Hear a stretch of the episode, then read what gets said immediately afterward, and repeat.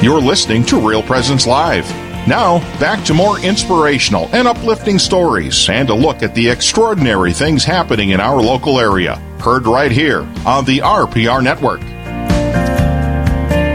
Welcome back to Hour 2 here on the Real Presence Radio Network. Real Presence Live coming at you with Brandon Clark, one of your hosts, and Brad Gray. Yep.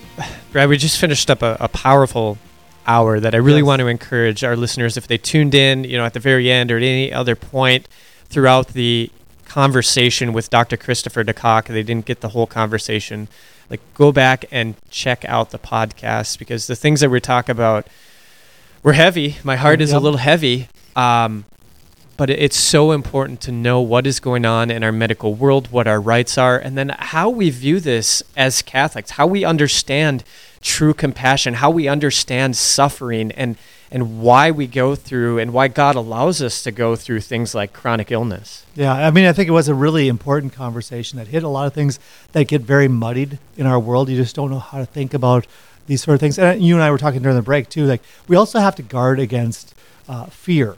Like, like there's this monster out there that's just bigger than me, and somehow I'm just going to be subject and they're going to come and sweep me away, as if God really doesn't hold our lives in his hands. So we want to be aware of the reality of the situation, but we also want to be aware of the truth that our lives continue to be in God's hands, even if there are forces arrayed against us that seem really foreboding. Right. And we're reminded time and time again in Scripture to be not afraid, to fear not, right? Yeah. Because God has this all.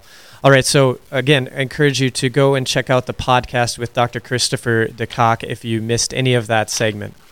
Moving forward into our second hour, we have a very special guest joining us, Father James Cheney, who's the chaplain at the NDSU Newman Center. Good morning, Father Cheney. Good morning, Brandon. Brad.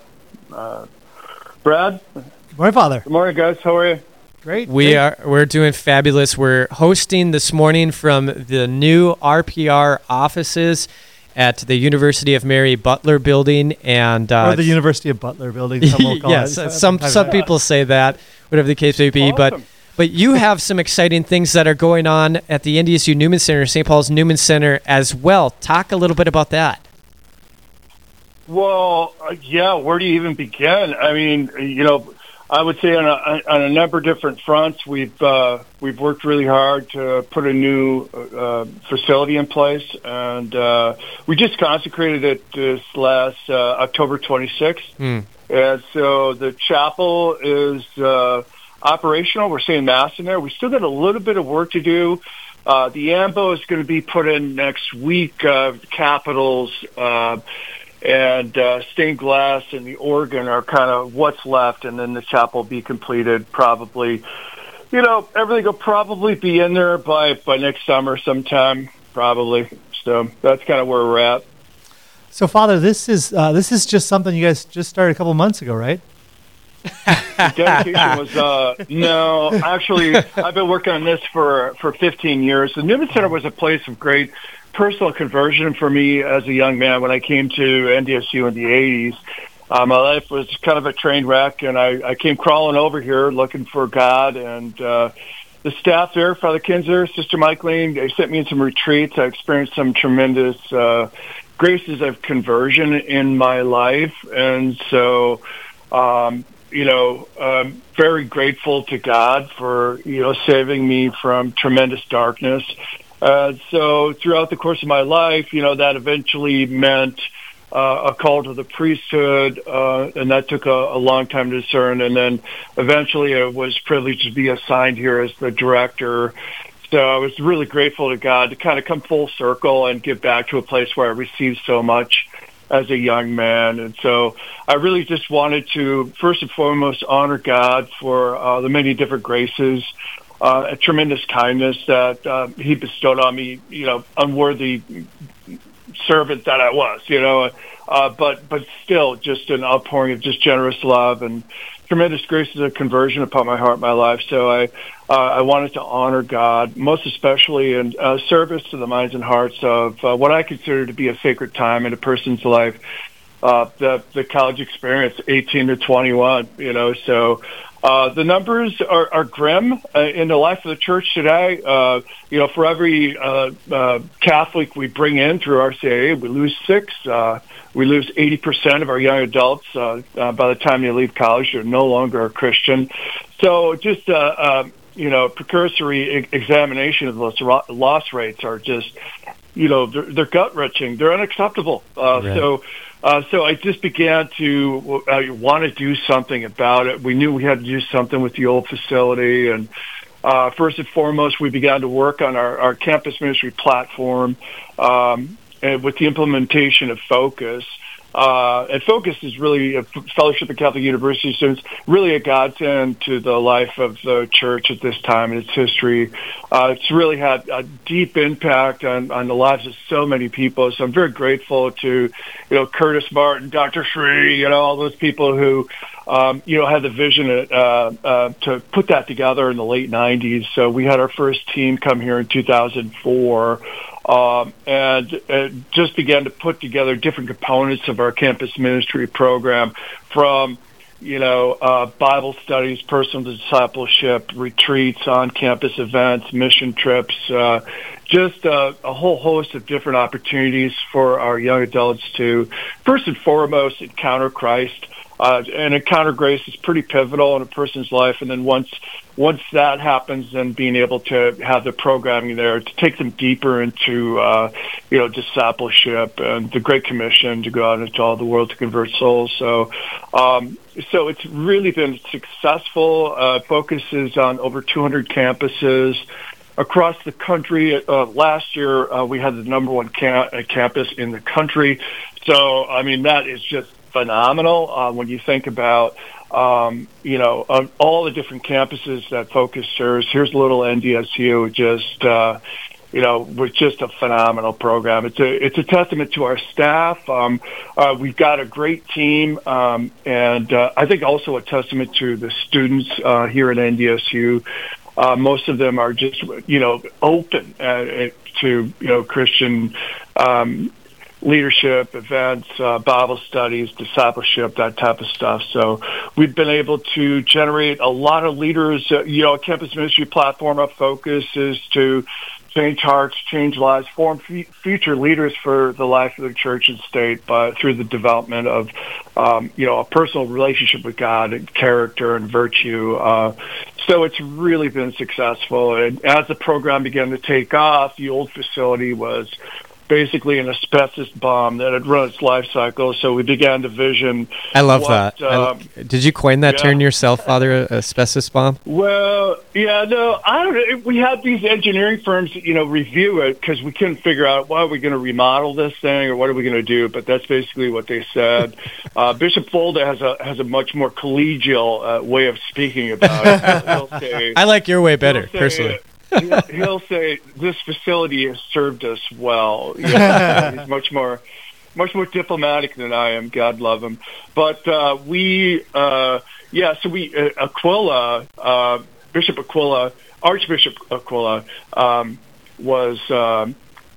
I don't know. It took 3 years for us to make a decision. Yep, tear it down. And then it was like, well, what are we going to replace it with? So we traversed the country, looked at the best Newman Centers, campus ministry programs all over, and then I got our team together and said, what do you guys want to do if money were no object? And so we just began to sit down and plug in our ministry needs into our architectural model and came out with the 2015 design. That was a $21.5 million facility, and then we redid it again and sort of revamped it with underground parking and big tower in the corner, and then a lot more art and stuff in the chapel. We didn't hold back on beauty in the chapel at all. So no, you did not. Yeah. Wow, it's glorious. So it turned out great. It was an enormous amount of work. I probably spent 3 years working on newsprint, case statement, media, data, software. Handled the initial caseload myself.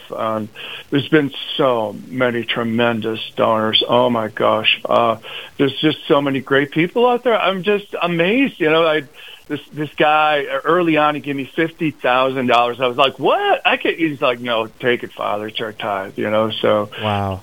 And then that enabled. It wasn't quite enough, but it put me in a place where I could hire my first development director, and I was ready. And so I hired Kyle Yeager, and Kyle and I've basically been on the road ever since.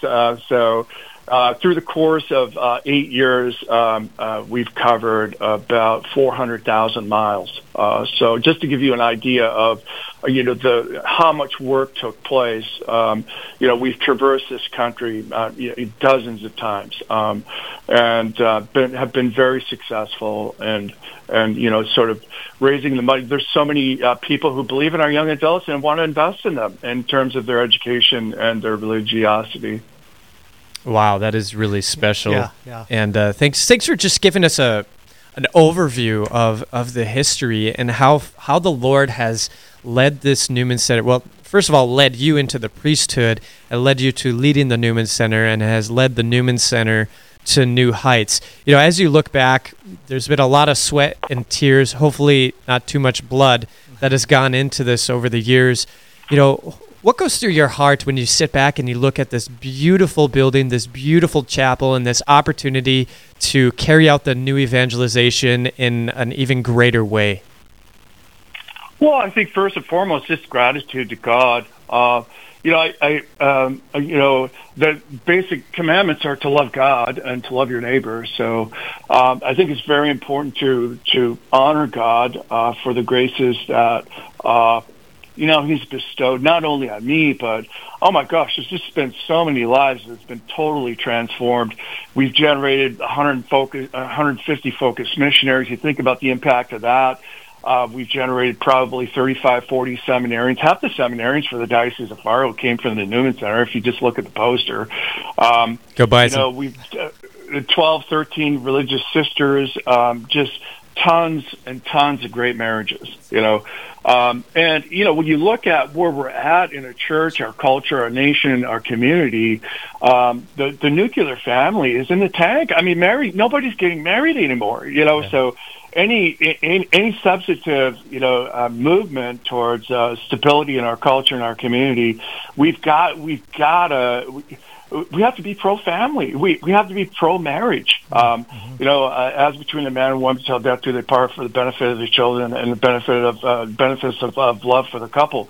So, and that it just happens in spades here, especially around the ping pong table for some reason. Oh yeah, gotta love that ping pong table, Father. We do have to head to a quick break, but we're going to continue our conversation. So everybody who's listening, stay tuned because we're going to talk about the vision of the Newman Center. Now that everything has been mostly brought to completion, we'll continue this conversation as Real Presence Live continues right after this.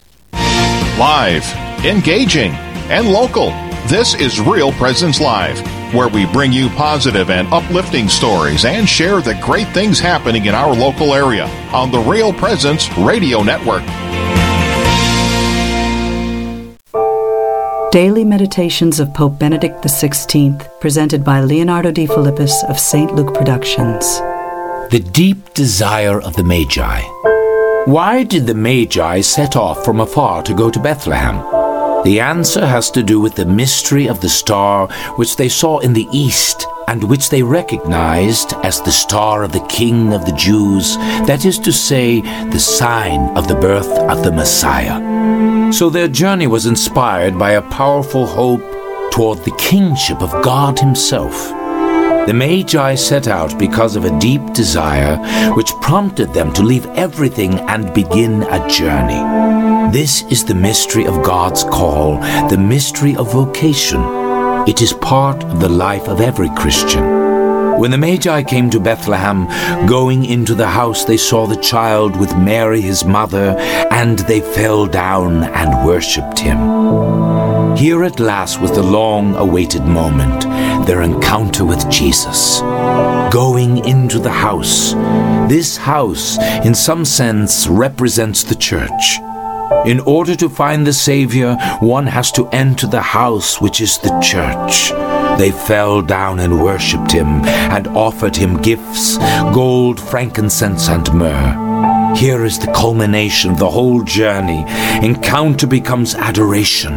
It blossoms into an act of faith and love which acknowledges in Jesus, born of Mary, the Son of God made man. The secret of holiness is friendship with Christ and faithful obedience to his will. This meditation is taken from Benedictus, published by Ignatius Press and Magnificat, and produced by St. Luke Productions. Learn more at stlukeproductions.com.